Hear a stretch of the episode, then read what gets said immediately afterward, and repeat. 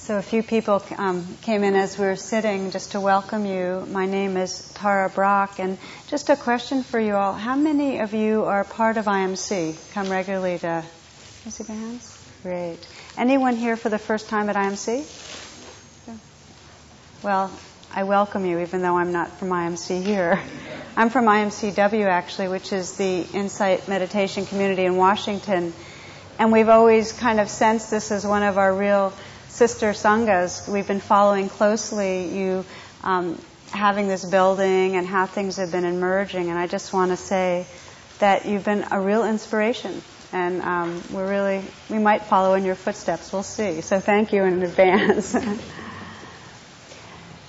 so tonight, uh, I'd like to explore the, the title, as uh, Susan mentioned, of my book is Radical Acceptance, and I've been really emphasizing the word acceptance a lot in, in Buddhist practice over these last years because it seems we have such a tremendous conditioning to do the opposite, to resist our moment to moment experience.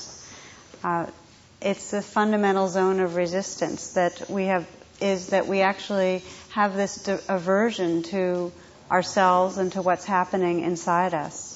And I've noticed, I'm a clinical psychologist, that um, over the years, working with students, working with clients, in my own inner experience, that probably the most pervasive version of suffering that we have in the West is the suffering of feeling that something's wrong with us, that we're in some way not good enough, that we're falling short. And sometimes it's really overt and sometimes it's subtle. But in the moments when we've turned on ourselves, when we're in some way computing that something's not okay about us, we're not at home. We can't be at home in our own bodies, in our own hearts. We can't be at home with each other. There's a um, author from the Maryland area where I live who wrote a book called All Sickness is Homesickness. And I, I, the book is very good, but the title's fantastic. You know, all sickness is homesickness. So I've begun over time to sense uh, this experience so many people have of not okay, something's wrong, as a trance of unworthiness. And I call it a trance because it's sometimes below the level of consciousness, and yet in any moment that we're not in a good mood or that we're in some way off balance with others, if we look closely, we can very often find that deep down we feel like we're failing in some ways. I was um, at Naropa a few weeks ago teaching about this, teaching about the practices of radical acceptance, the practices really of compassion and mindfulness that help to wake us up from trance and they did a flyer to announce me coming, and it had a picture of me, and underneath the picture it said, Something is wrong with me.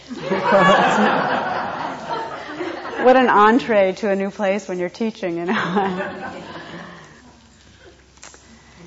so it becomes really a powerful inquiry to start sensing, you know, am I accepting myself just as I am? And even the words accepting myself are very, can be confusing because we're not accepting a story of self that we've generated, are we able to accept this moment's experience just as it is? I love this by Thomas Merton. Of what avail is it if we can travel to the moon, if we cannot cross the abyss that separates us from ourselves? This is the most important of all journeys, and without it, all of the rest are useless.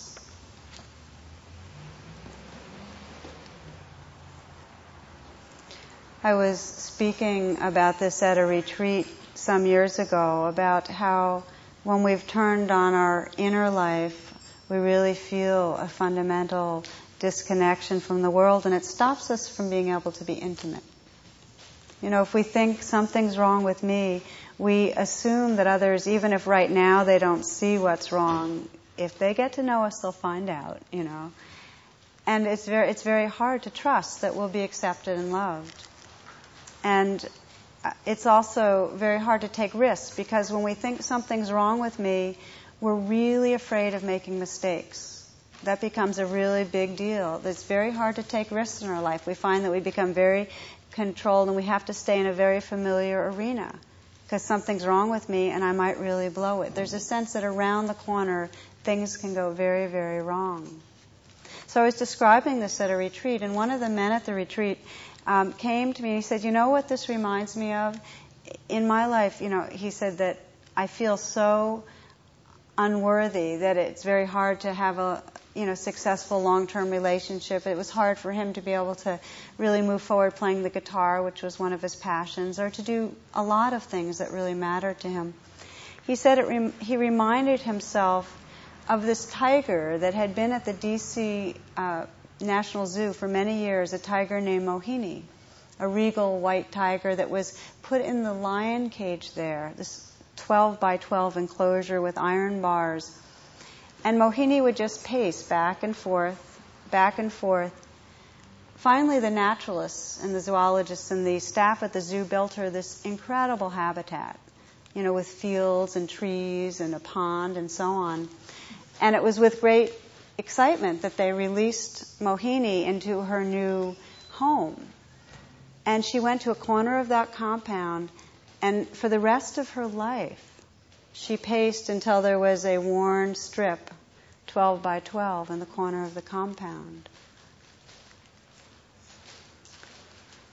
And the reason that um, story moved me so much was because my sense is that for each of us, every one of us here, we intuit the what the Buddha described our Buddha nature. We intuit the possibility of really being free, of loving without holding back, you know, really living in a very wakeful way. And yet we see how every day we get caught up in our conditioning. Every single day we get caught in smaller stories about who we are and what we need to do next. We're always kind of leaning into the future on our way somewhere else. How few moments we really arrive and live in that wakefulness and love that is our true nature. The Buddha taught that the essence of our suffering is that we forget who we are. He said we all have Buddha nature and we suffer because we don't recognize it. We don't realize that. And it's really interesting if we just look at today, for instance. You know, how many moments of today were we caught up in some idea of what needed to get done, or some worry about what wasn't going to happen, or some trying to get somewhere else? And how many moments were we really feeling that sense of presence that cherishes this moment, feels the breath and feels the being we're with and really listens and f- feels alive in these bodies. So that's the predicament that the Buddha described that we are conditioned to leave, to not be at home, and yet we have the capacity, the awareness to wake up. There's a story um, in Washington, one of the Waldorf school. My son went to a Waldorf school. One of the teachers told a story about um, that there was a kindergarten art class, and the teacher was walking around looking at the children's artwork. And one work, one child was working diligently on something, and the teacher said, "So, hon, what, what's that you're drawing?" And the child said, "Well, I'm drawing God." And and the teacher said, "Well, hon, you know, nobody knows what God looks like." And without skipping a beat, the child said, They will in a moment, you know.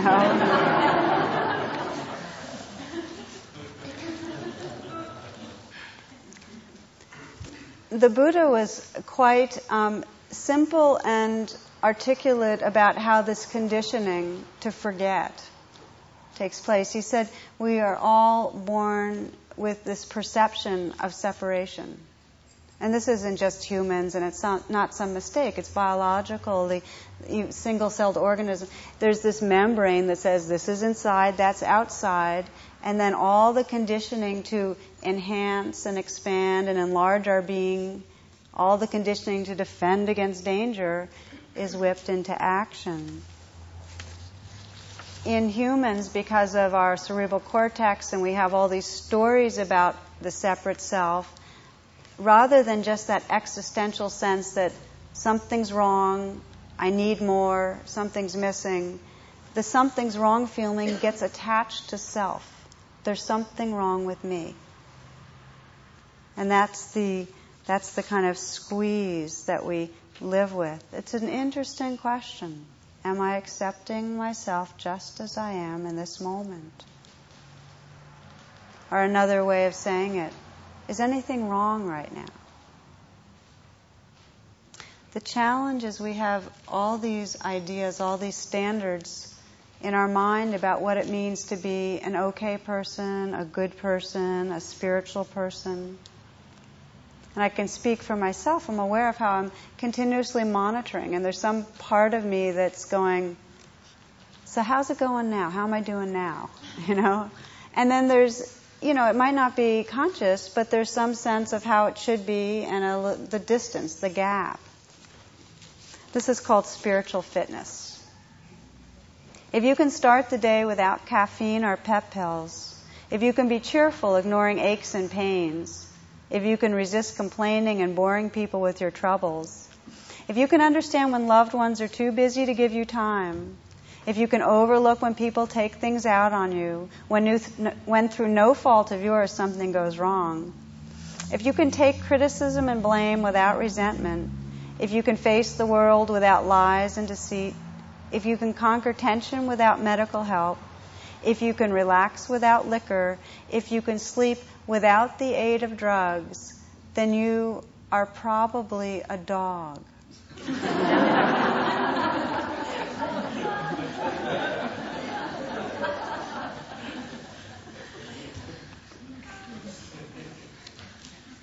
it's interesting that it seems that the feelings of unworthiness are really more pervasive in our culture than in many others.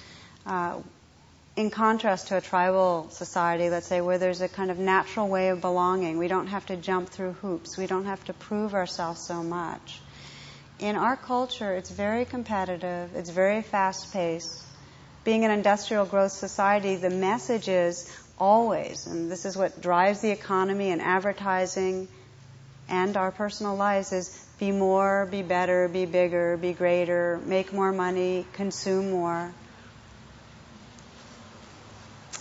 I know in Washington D.C. they have a annual T-shirt award, and a couple of years ago the winner was, "I have occasional delusions of adequacy."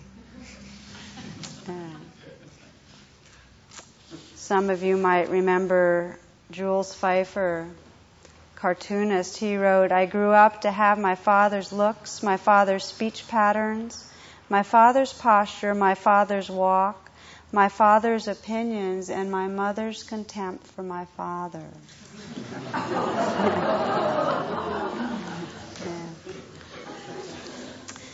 Here's what, what's sad is that there's a message that gets transmitted through our culture, through, through our parents, and which is in some way that we can't trust our natural self. That that how and this is most everybody I know, even very mature parents, they're still because of their fear about how it's going to work out for us. There's messages we each get on what how we need to be in order to be acceptable or worthwhile or lovable. And the messages are sometimes be special, definitely don't be needy, you know, look a certain way, act a certain way. And what happens is that inevitably we grow up feeling a sense of falling short. One story that really moved me, heard some years ago, of a little girl going to a restaurant with her parents, and the waitress came and took their orders, and the parents made their orders, and the little six year old pipes up, Well, I'll have hot dogs, french fries, and a Coke. And then the father says, Oh, no, she won't. She'll have mashed potatoes and meatloaf and milk. And then the waitress turned to the little girl and said, Sohan, what do you want on that hot dog? And then she laughed. The family was stunned. And she and the little girl turned to her parents and said, You know, she thinks I'm real. My sense is that that's one of our deepest longings, you know, from from a very kind of right core place is this sense that we really want to be real. We want to feel our realness. We want to be with each other and be authentic. And um, yet, if we have a sense that there's something wrong, we get forced to try to compensate and to cover up. I, have come to call it a kind of, we acquire a kind of spacesuit. You know, early on, we get the messages of how you are is not okay, and then we develop these strategies to show that we're okay, to make ourselves into the person other people want us to be. And what's sad is we become identified with that spacesuit. We, we forget really that, that inner essence. We each have our own particular set of strategies. Usually it involves busyness and producing. We all have these self-improvement projects that we're involved with. You know, the, in the Chinese script, the word for busy is heart killing. You know, we, we armor ourselves because we're try, we're racing away from the moment because we're not okay as we are. And what's interesting is we seem to transplant our strategies into spiritual practice. In other words, the trance of unworthiness doesn't all of a sudden go away once we become a card carrying Buddhist or whatever else we, we join or become. I know for myself, I um, moved into an ashram, a spiritual community, when I was maybe 21, and I took my type A striving behavior and became a type A yogi type. And um, you know, worked really hard to become more perfect. Uh, this is the way Garrison Keillor puts it. He says, My ancestors were Puritans from England. They arrived here in 1648 in the hope of finding greater restrictions than were permissible under English law at that time. so this is ripples from Eden, right? You know, it's, it's like we have this guiding myth in our psyches and the message of the myth is that there's something inherently flawed. We are kicked out.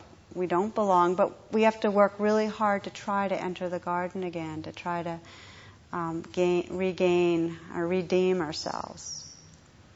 Carl Jung described quite beautifully the difference between an immature kind of spirituality whereby there's always a sense of climbing this ladder of perfection you know, trying to be a better, more perfect, more polished self, you know. And in contrast to that, turning around and embracing this life in all its messiness and confusion and depression and mystery and beauty.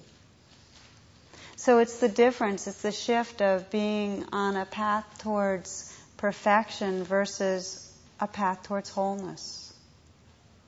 And I think that's quite an important shift. When I went to my first Buddhist retreat, I remember early on one of the teachers said that the boundary to what you accept is the boundary to your freedom.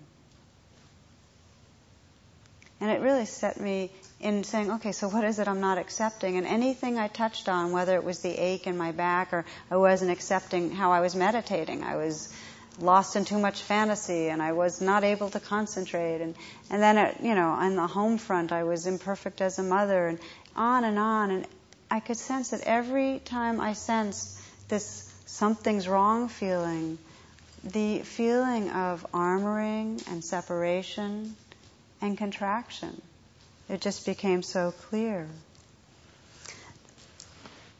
so I was very drawn to Buddhism because the practices of in, in, that we learn in Vipassana are so directly geared to awakening us from that trance and to guiding us into this moment in a way that we really embrace what's happening.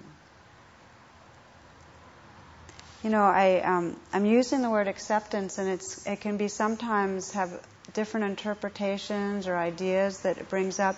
So let me ask you to do a brief reflection, and maybe we can together sense more exactly what is what does the word mean? What's the power of the word? So if you will, just come sitting in a way that you can turn your attention inward.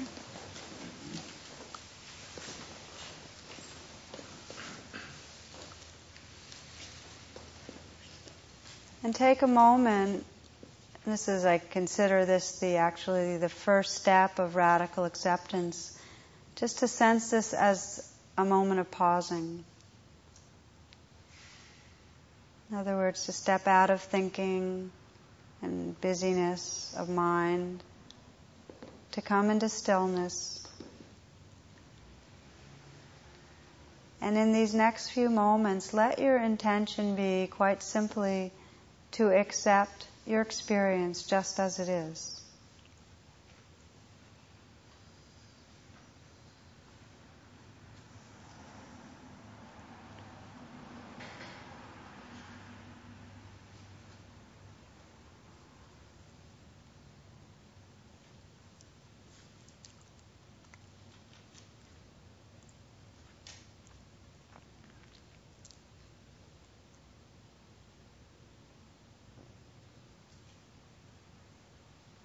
Notice what it is to just accept this moment as it is.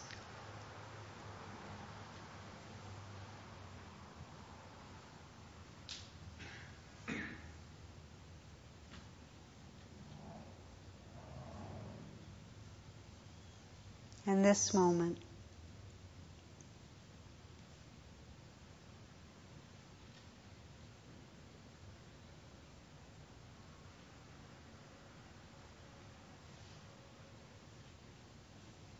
And this one.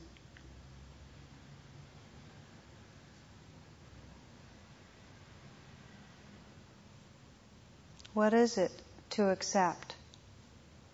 What does it mean? What happens?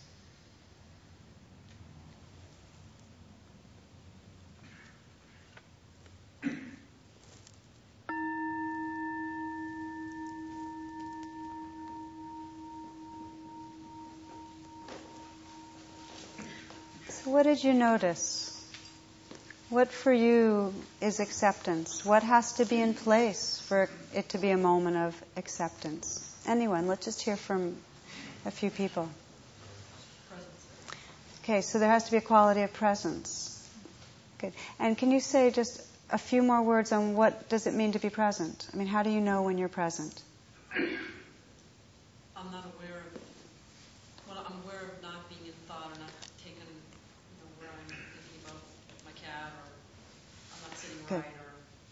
Okay, so so here's a quality. In order to be accepting the moment, we need to be present, not off in concepts, thoughts, ideas. Thank you. Yeah. What else? Yes instead of no. Yes instead of no. That in that moment, whatever's going on, there's an agreeing, saying yes to it versus a, yeah. Yeah. A willingness to let go. A willingness to let go. So if there's, so if you encounter a holding on, accepting that moment is a willingness to release the grip a bit. Yeah. Good. There's no right answer, by the way. So in case you're thinking, oh, well, everyone else named it, there's nothing else. Whatever you noticed. Being completely free, um, worrying about somebody telling me I'm doing it wrong. Ah, a moment of complete acceptance is there's no uh, there's no other voice or fear that somebody's going to say you're doing it wrong. Nice. Yeah. Yeah. Just to experience what's there. Just to experience what's there. So in a direct, non-conceptual way, really touching that moment. Yeah. Good. Anyone else? Yeah, please. To notice where there's not acceptance, where there's an unwillingness. Exactly. Yeah. This is all good. Yeah. You're doing it right. okay, so let me let's take this and group it a little bit in terms of the language of the Buddha.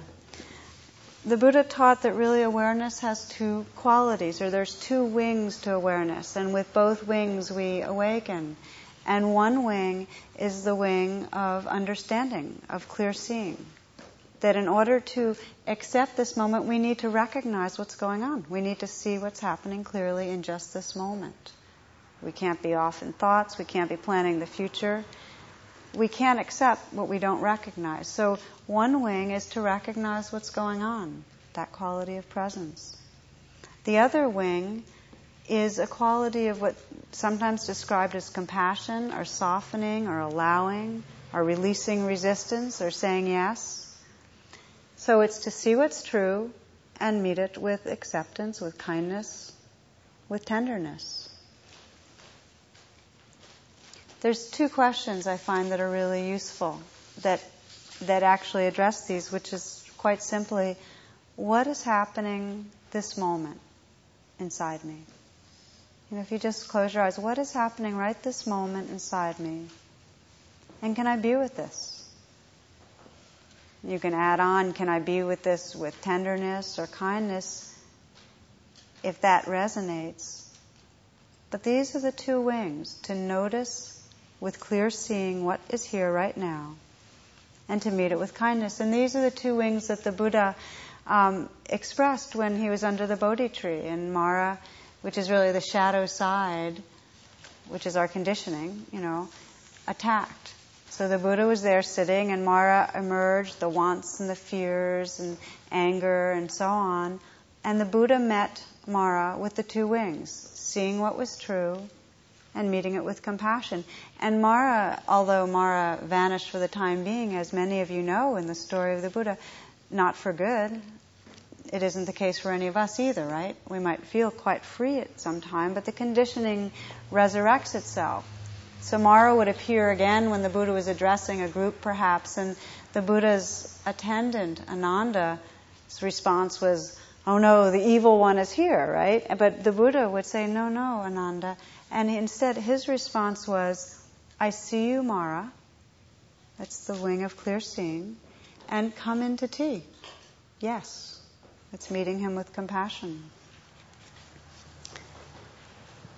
I think we all probably intuit that acceptance is a liberating path and that it's not it's a great idea until we run into something that feels very unacceptable you know? Same thing is said with forgiveness. It's, it's a great idea until we really have something to forgive right so, a story for you. Some of you might have, um, this is in the book, and it was one of the kind of seminal experiences I had working with a student who was had been practicing vipassana for maybe 15 years and was a clinical psychologist and was in the mid stages of Alzheimer's. And um, he was attending a retreat with his wife because he couldn't get himself dressed or cut his food and so on. And came into an interview, perhaps it was the second day of the retreat, and I asked him, Well, so how's it going?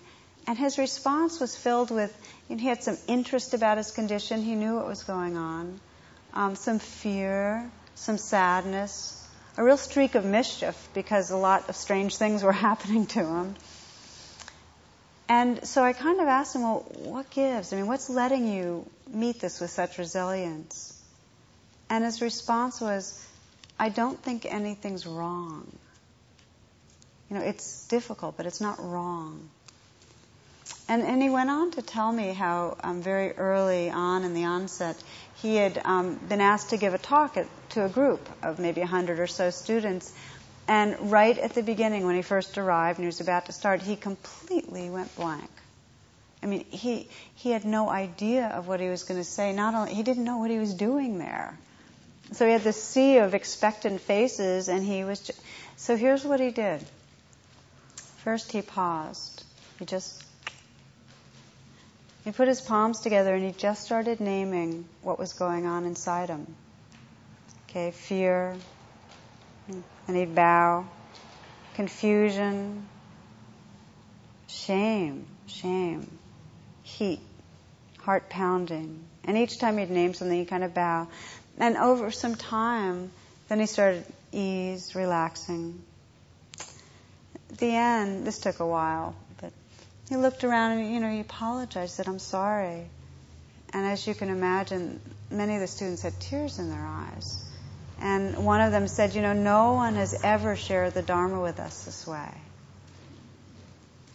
And what had he done? He had really met his life met those moments with radical acceptance, with the courage of acceptance, where he is seeing what was happening and he really was bowing to it. He was really honoring his experience. I think of bowing as another way of saying yes. There's other words like this too is a beautiful expression. This too, or it's okay, you know. So he didn't make anything wrong. What happens with us when we start investigating, and you might think in your own mind of, well, what is a circumstance in your life where it brings up feelings that are just really unacceptable? maybe thoughts or obsessive thoughts or feelings of jealousy or anger. That's a big one for many of us.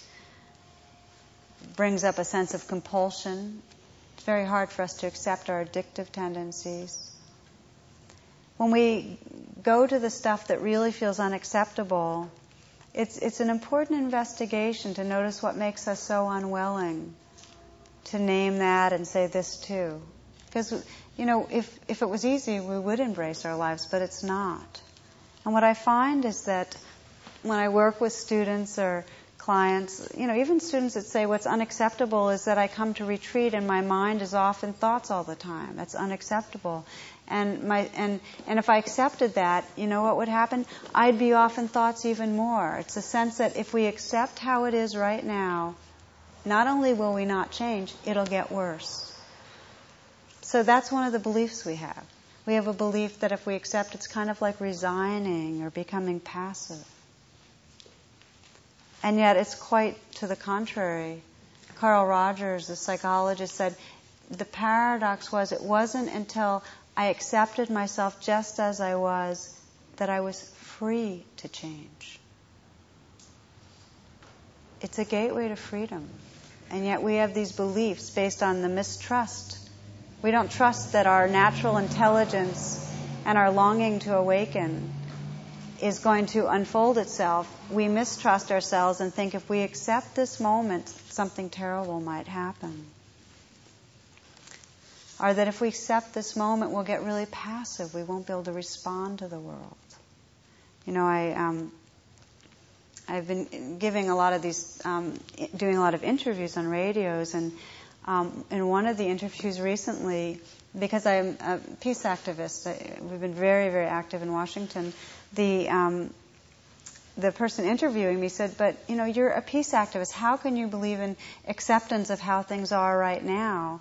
I mean, does that mean you accept that we went to war on, with Iraq, or does it mean you accept that we're cutting down old growth forests?" And so she was really saying, "Well, what is acceptance?" And I had to keep explaining that acceptance we're not accepting harmful behaviors. We're not condoning or giving the green light for something that causes harm. All we can accept is this moment's experience. And what happens if we don't, you know? I described how over these last months, and this is a daily event, and um, sometimes I'm better about it than others, I'll read the newspaper and contract into a place of anger and self righteousness and blame. And it's not acceptance. It's like I'm pointing the finger at certain individuals that I think are the cause of our problems, that kind of thing. So, what I've taken to doing, and this again is the practice of radical acceptance, is I'll stop reading and I'll just say, okay, so what is going on this moment? Pause and pay attention. It's anger.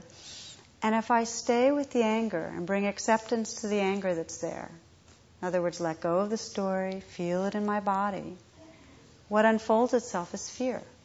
You know, I'm afraid that our world is going to be destroyed.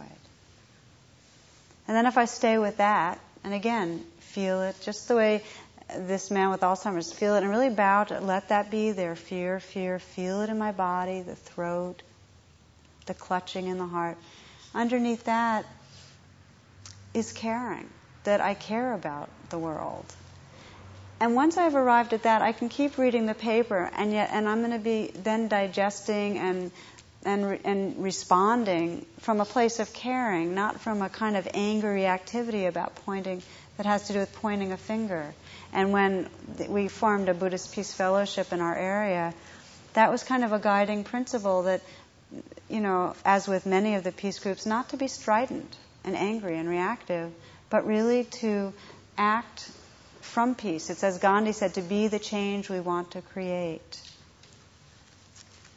It's not until we accept this moment just as it is that we're free to move into the next from a place of clarity and compassion. Otherwise, if we're rejecting this moment, we're rejecting our experience, it's going to be with a tight heart, it's going to be ending up fueling the cycles of violence. So the practice is to pause, to ask what is happening this moment in my body, in my heart, and can I meet this with kindness? Now the challenge, just to say, is that sometimes we feel too regressed. You know, we feel too small, too angry, or too terrified to meet what's going on with a quality of kindness. And the metta practice, the loving kindness practice, helps to reconnect us with a sense of, of softness and care. I remember one student was described himself as the most judgmental person in the world, and in an interview, and then he went on to prove his point, and he might have been, you know, he was pretty judgmental. But we, the way we practiced was he'd feel judgments, and I'd say, okay, so, you know, if the judgment wasn't there, what would you have to be feeling right now? You know, what's behind that? And he'd fear, and I said, how long have you been judging yourself like this? For my whole life. And that's when he could start sensing a little kindness towards himself. When we realize that we really are living with suffering. So for him, along with the message of metta, it was just suggested that he put his hand on his heart and just offer kindness towards towards himself. And he was sitting kind of in the front row, and he had his hand plastered to his heart for the whole retreat because so many judgments came up. By the end of the retreat, here's what he reported. He said the judgments didn't stop he still felt them really, you know, kind of vicious judgments. But the shift was rather than being the judger or the judged, he felt like he was the awareness and the tenderness that was bringing um, a quality of presence to the moments. And this is the shift that the Buddha talked about. This is the what becomes possible when we bring an accepting presence to the moment that we step out of that small self identity that's living in a story of something's wrong and we start inhabiting the awareness. It's like we become the ocean that has room for the waves to come and go.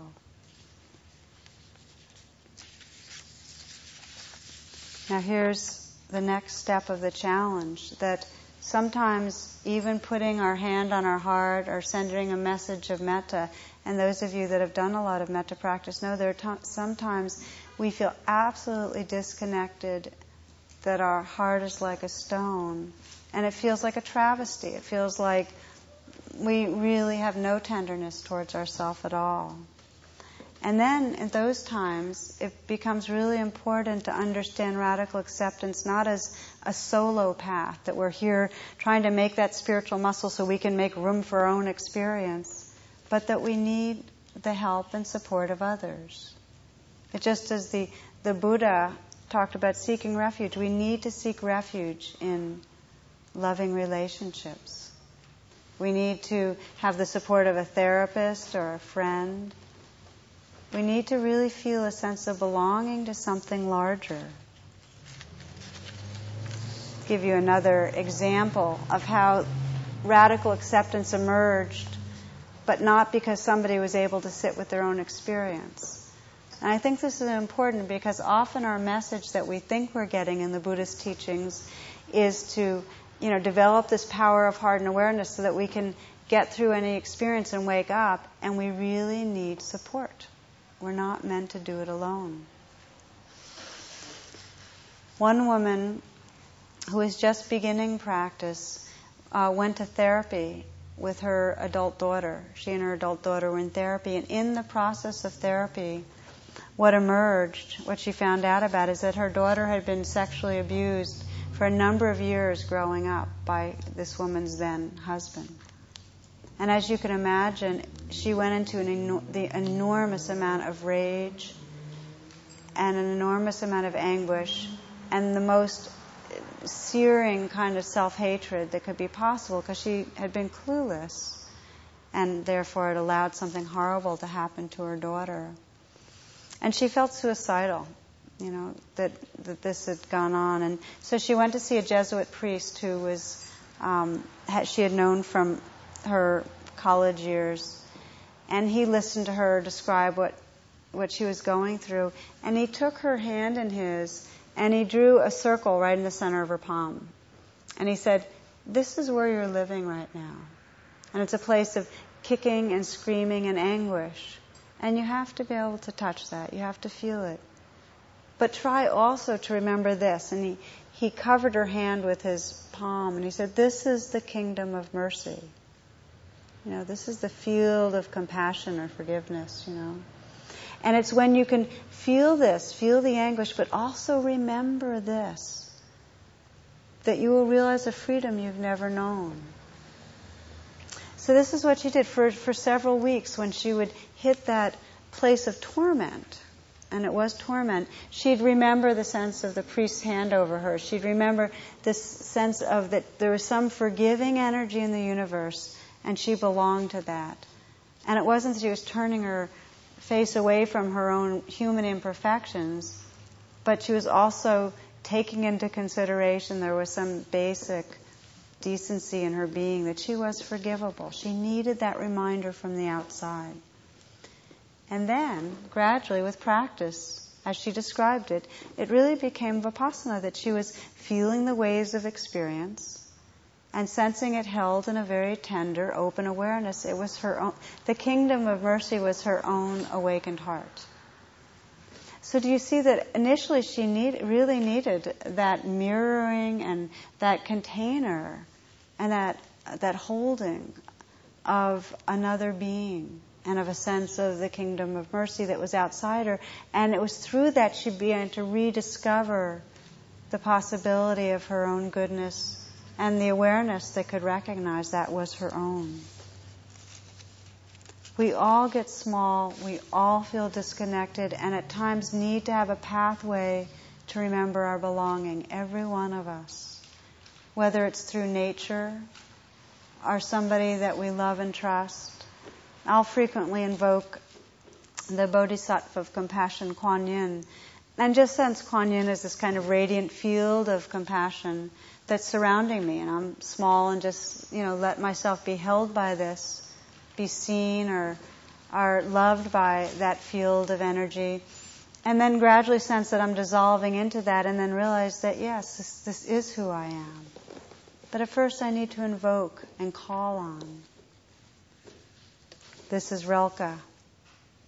I yearn to belong to something to be contained in an all embracing mind that sees me as a single thing. I yearn to be held in the great hands of your heart. Oh, let them take me now. Into them I place these fragments, my life. And you, God, spend them however you want.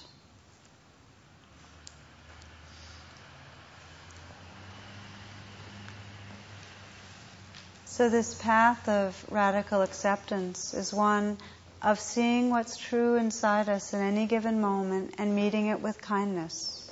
And often, in order to do that, we need to sense our belonging to something larger.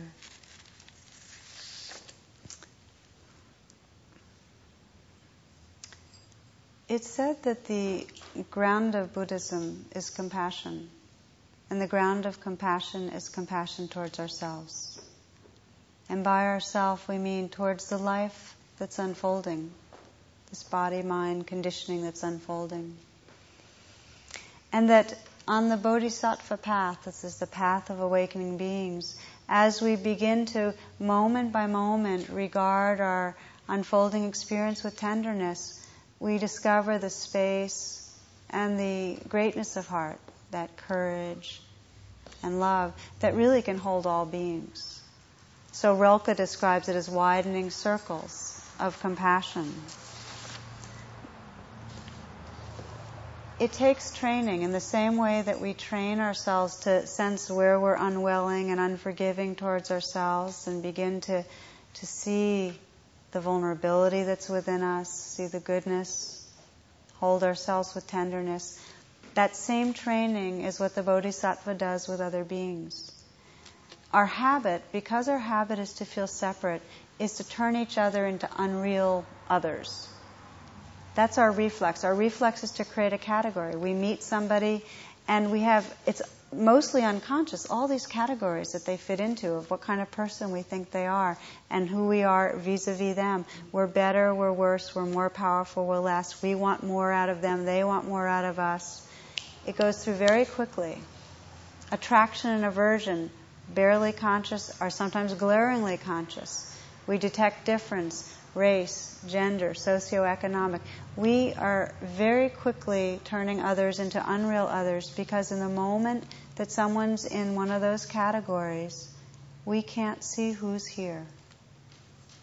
In the same way that when we're judging ourselves, we cannot be at home in our own being, we cannot be intimate, we cannot register and take in another being once we've classified and distanced in that way.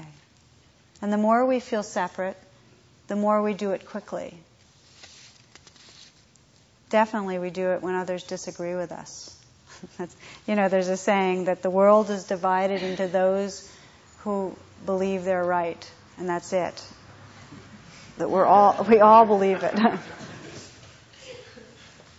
Here, a Taoist master was sitting naked in his mountain cabin meditating. A group of Confucianists entered the door of his hut, having hiked up the mountain, intending to lecture him on the rules of proper conduct.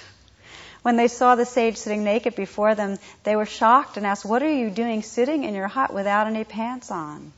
The sage replied, This entire universe is my hut. This little hut is my pants. What are you fellows doing inside my pants?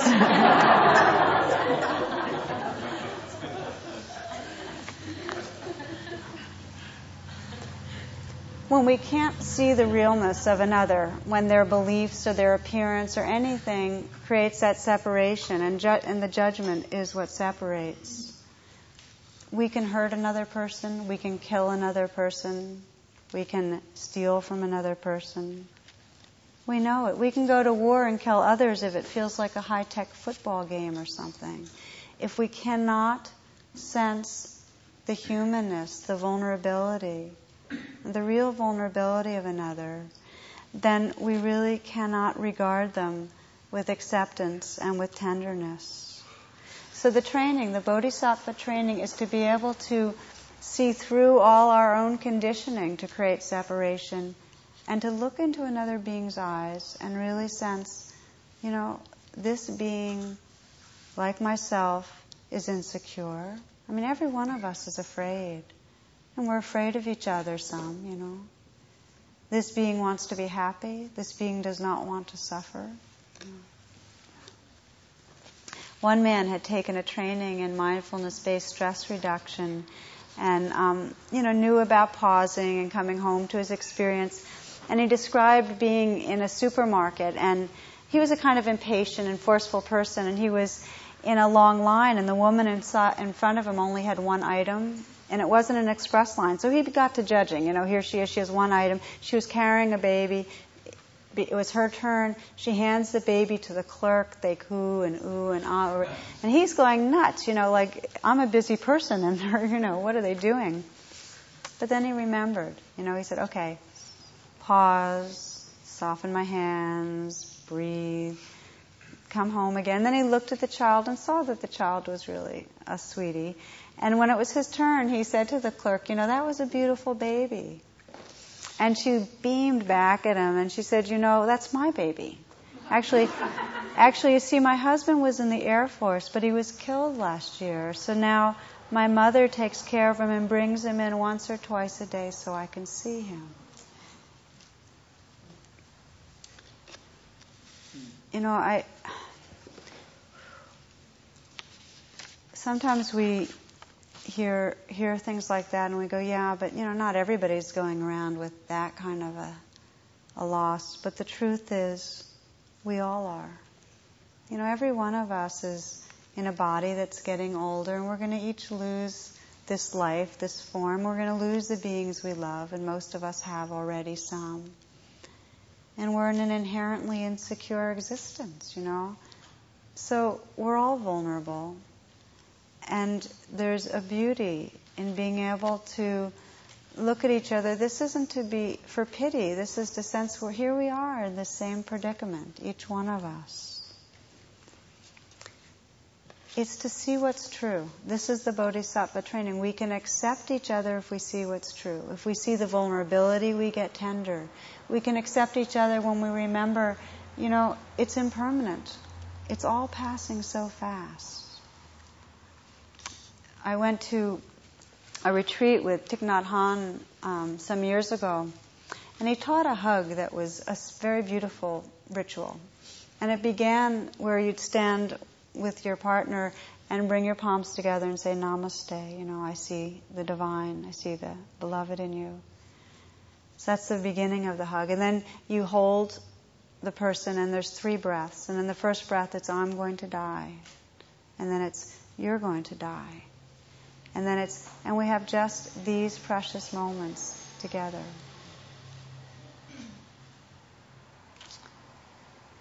And I sometimes wonder if we just slowed down some and sensed our child or our parent or our friend and what it would be like to just live with that kind of a recognition because you know it's really true.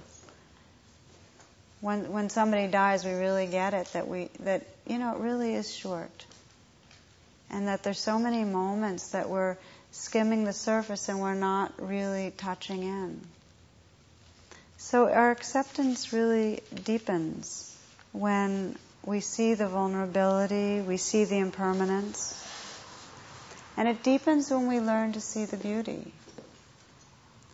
We're in the habit so often of um, looking for what's wrong inside us and each other that we often don't just pull the veils and really just sense the goodness, the awareness, the love that's within each being. So this is the training.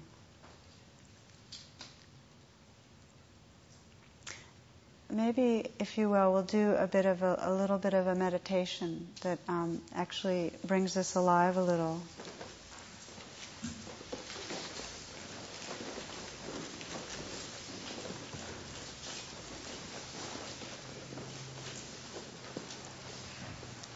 Just to say that in the moment that we embrace the life within us, that we really meet, see what's true and, and meet it with tenderness, or in the moment that we're with another being and we hold that sense of their being and aliveness, there really is that shift that the Buddha talked about of awakening from a small self. Just so you might experiment with yourself and just sense in a moment of complete acceptance, is there any separate self there? Acceptance cannot be mental. We can't accept with our mind, we can only accept with our full being. And in the moment that with our full being we just touch just what's happening, we're no longer caught in the identity of a small self we've enlarged to become that awareness, that ocean that's cradling the waves. So right now, let this be a pause. Just feel, if you will, your body and your breath.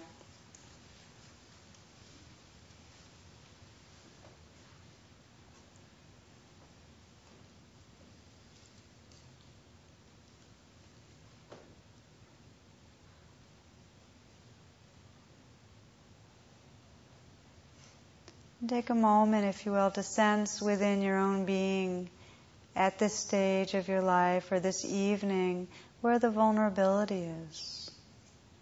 Where for you you can sense a feeling of perhaps it's fear about something that's going on in your life, sadness about a loss,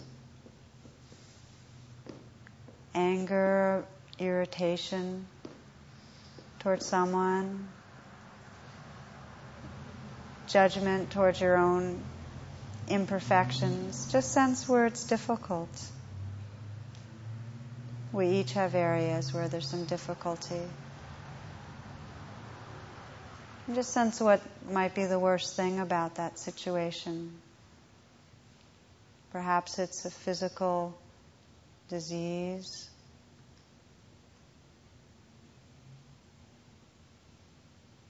And just feel the wanting and the fearing, the, just the humanity and the vulnerability of your own being. And you might gently place your hand on your heart. We don't do this so much in our culture, and it's so powerful. It's quite a, a beautiful thing. And sense that with your touch, and you might vary your touch a little so that you feel that you're actually communicating tenderness with your touch. Thich Nhat Hanh says the words that are so healing, darling, I care about this suffering. Even if it's not full blown suffering, I care about this, this vulnerability. So we begin to establish a different way of relating to our inner life.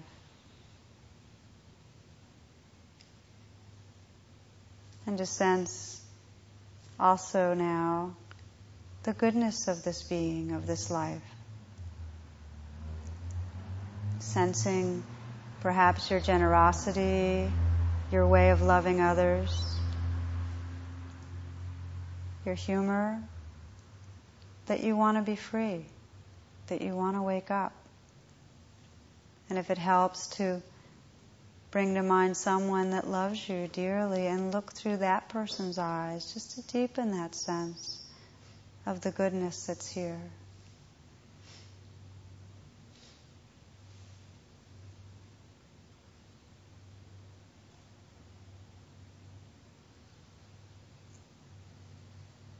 Meeting this life with clear seeing and with tenderness. Offering yourself whatever prayer of care you'd like.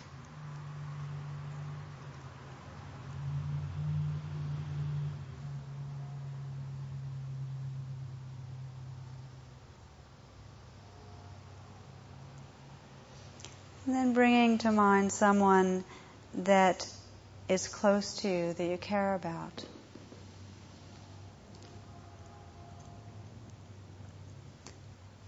And letting that person be here in the room. Just sense their presence, see this person's face, see their eyes. Take a moment to sense this person's vulnerability, the disappointments, the losses, the fears that are part of this person's humanity.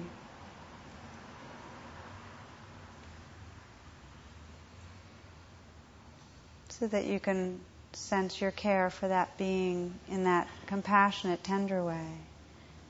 You might imagine that you can just touch your hand to their cheek and say, Darling, I care about this suffering.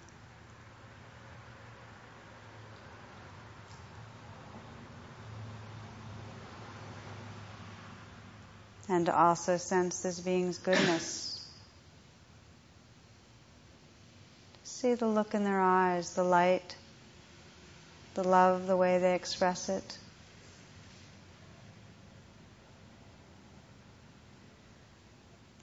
Their humor, their goodness. And just send whatever prayer of care you'd like for this being.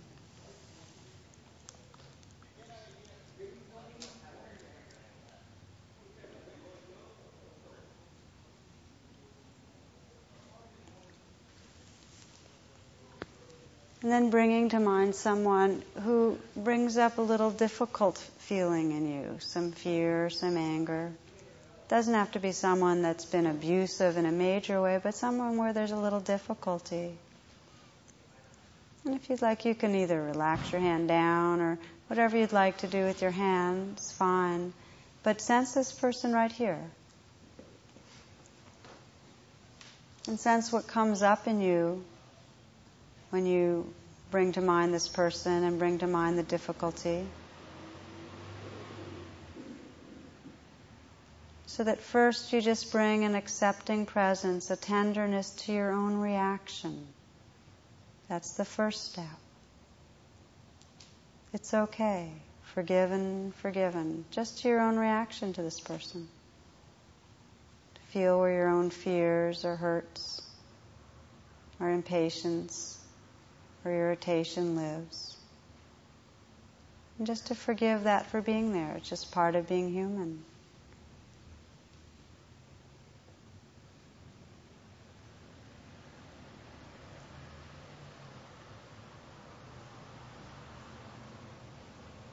And then to bring your attention to this person and see if you can see their vulnerability, where they're hurting, where they're afraid.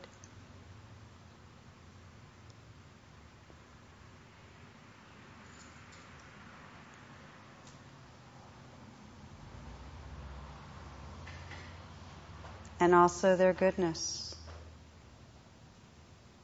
That this person too wants to be happy, wants to be free, doesn't want to suffer.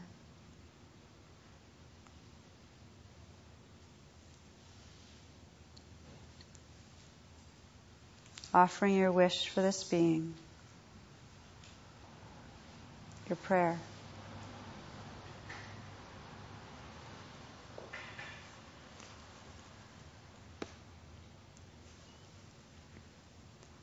And then widening the circles of compassion now for these last few moments, if you will, to let whoever comes to mind friend, family, someone at work just see if you can sense the realness of that being and hold them with a quality of tenderness.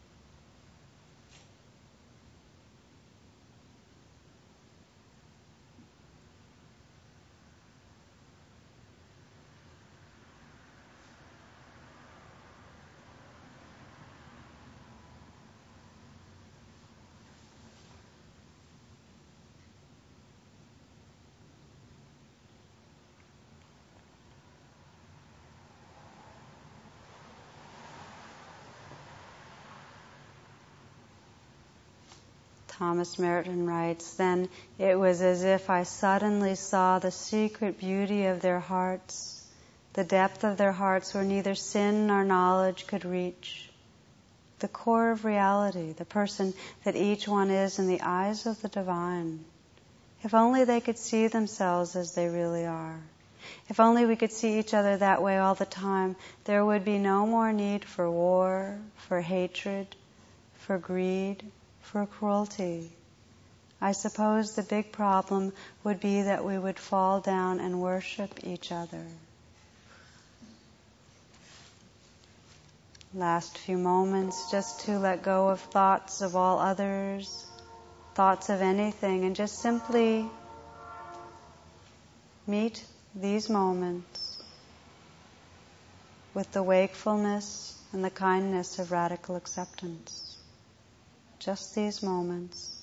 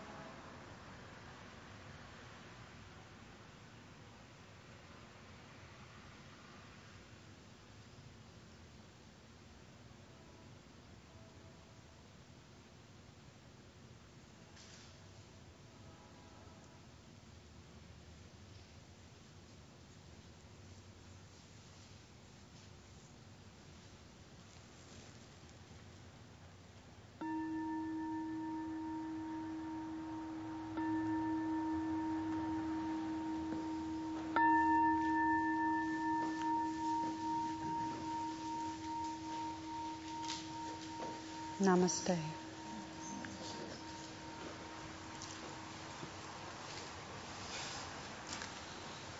So what I'd like to do, I know it's, it's a little bit late, but just take a few minutes to see if there's any questions. Yeah, please. There's a source of self-aversion that I was hoping you would address, and you didn't. You mentioned it very briefly in passing. Subject, and that is aging. Uh, when you begin aging, you don't have to be conditioned if there's something wrong with you. There are things wrong with you. You discover a new deficit every day. Uh, your joints hurt when you get up in position, your hair changes color and falls out, your eyes stop accommodating, you grow cataracts, yada, yada, yada. There are things wrong with you. And, and you always have that memory of the slimmer, younger, more energetic you compare yourself to so that the deficits are very clear. Um, the real problem with accepting it, if it were just a condition like you had the flu or something, you could accept that. But deeply accepting that really means you're accepting death. You're accepting this is the dying process that I embarked on when it's become more obvious than when I was just born. uh, but that is a kind of acceptance that I think needs special attention. Maybe you're too young a teacher to deal with it yet. well, I'm very flattered you would think so. Um, actually, I think that that's the very uh, that's the very core of radical acceptance is that we're accepting impermanence and death. That there's no such thing as acceptance unless we're accepting that, because most of our fears and most of our struggles have to do with fear of death. And so that any real letting go and letting be is is a willingness to embrace this passing, changing life. I mean, Suzuki Roshi said it's not like we really have to renounce anything, just accept the fact that all things pass. Um, it doesn't really matter what age we are. It's it's it's as hard, I think, to accept the death of a, a, a loved one as it is to sense our own bodies aging. It's part of us goes with them, so it's a death. Um, so then the question is, well, isn't it real that yes, these bodies are getting achy and the cataracts and the mind? I mean, that's, my, that's why I told the story about Alzheimer's because that's a real death, the death of our access to, you know. And my way of understanding it is that it's true that there's unpleasantness and there's true that there's loss, but it doesn't make it wrong. That there's nothing more wrong about death than there is about birth. And that if we can begin to meet the truth of this changing life in a moment to moment way, our identity is no longer so hitched to what must by nature change. And what we discover, and this is what the Buddha described really as the freedom that's possible, is that while the waves take shape and we identify as a constellation of, let's say, waves in the ocean, really our nature is the ocean, and that the waves come and go. And there's a um, an awareness and a love that is there, that's our true identity. And we really can't abide in that as long as we're hitched to any changing facet of experience. So the power of radical acceptance is it frees us to realize the truth of our of our Buddha nature. But it's not easy because, just as you said, it means facing and embracing what we have the conditioning to say no to. I don't want it. So I'm, I'm grateful. That's a beautiful way toward at the end of a night to beautiful thing to bring up because it brings it right down to the depth. So thank you. yeah. Um, any anything else that anybody would like to bring up? Any other light questions for tonight?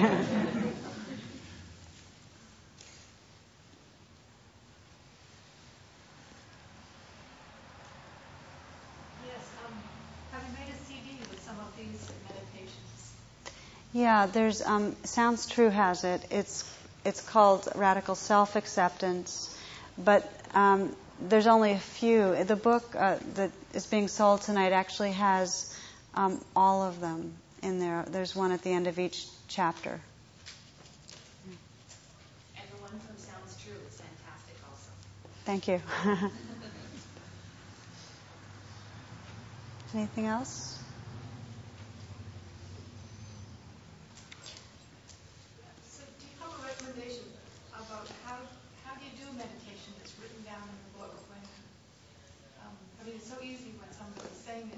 Yeah. When you're just there with your, with your book and you want to meditate and remember it there's two two ways. I, I have some people that actually, with their friends or their partners, one will read it, read them to the other. It's really a beautiful way of connecting. And the other is um, you can read it into a tape recorder and then tape it and, and, and, and play it back. But the truth is that they're all very, um, they're intuitive. In other words, let's say there's a meditation on um, saying yes to your experience, and it's, an, and it's really juxtaposes how we say no and all the ways our body and mind tighten and how we say yes and how we begin to embrace. And once you've read it, it actually comes naturally that you start noticing in any given moment that you really can say yes or this too. So some of them are just, you'll just kind of internalize, and others you might want to tape. Yeah, thank you. Speaking other places in? I'm sorry? Are you speaking other places in the Bay Area?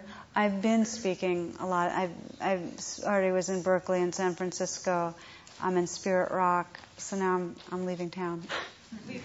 I'm leaving, yeah, yeah. But I, I I teach at Spirit Rock like usually every other year for a while. You're all invited to come to the Blue Ridge Mountains, the Shenandoah, if you want to do a week long retreat with us there. It's worth flying for a week, don't you think? Yeah. Um, the next one, um, well, we have one in the, we have one every fall and every spring, and then we also have a New Year's retreat. So um, this um, fall, Philip Moffitt, do some of you know Philip Moffitt, will be teaching with me. Um, and it's very easy to come. You just fly right into Dulles, and we'll get you rides. Dulles is outside in Virginia, outside of Washington.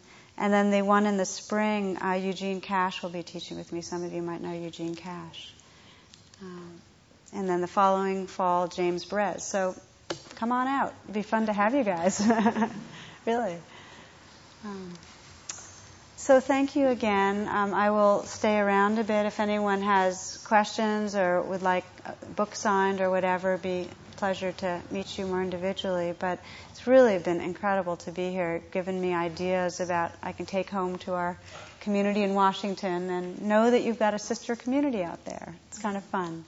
So thank you.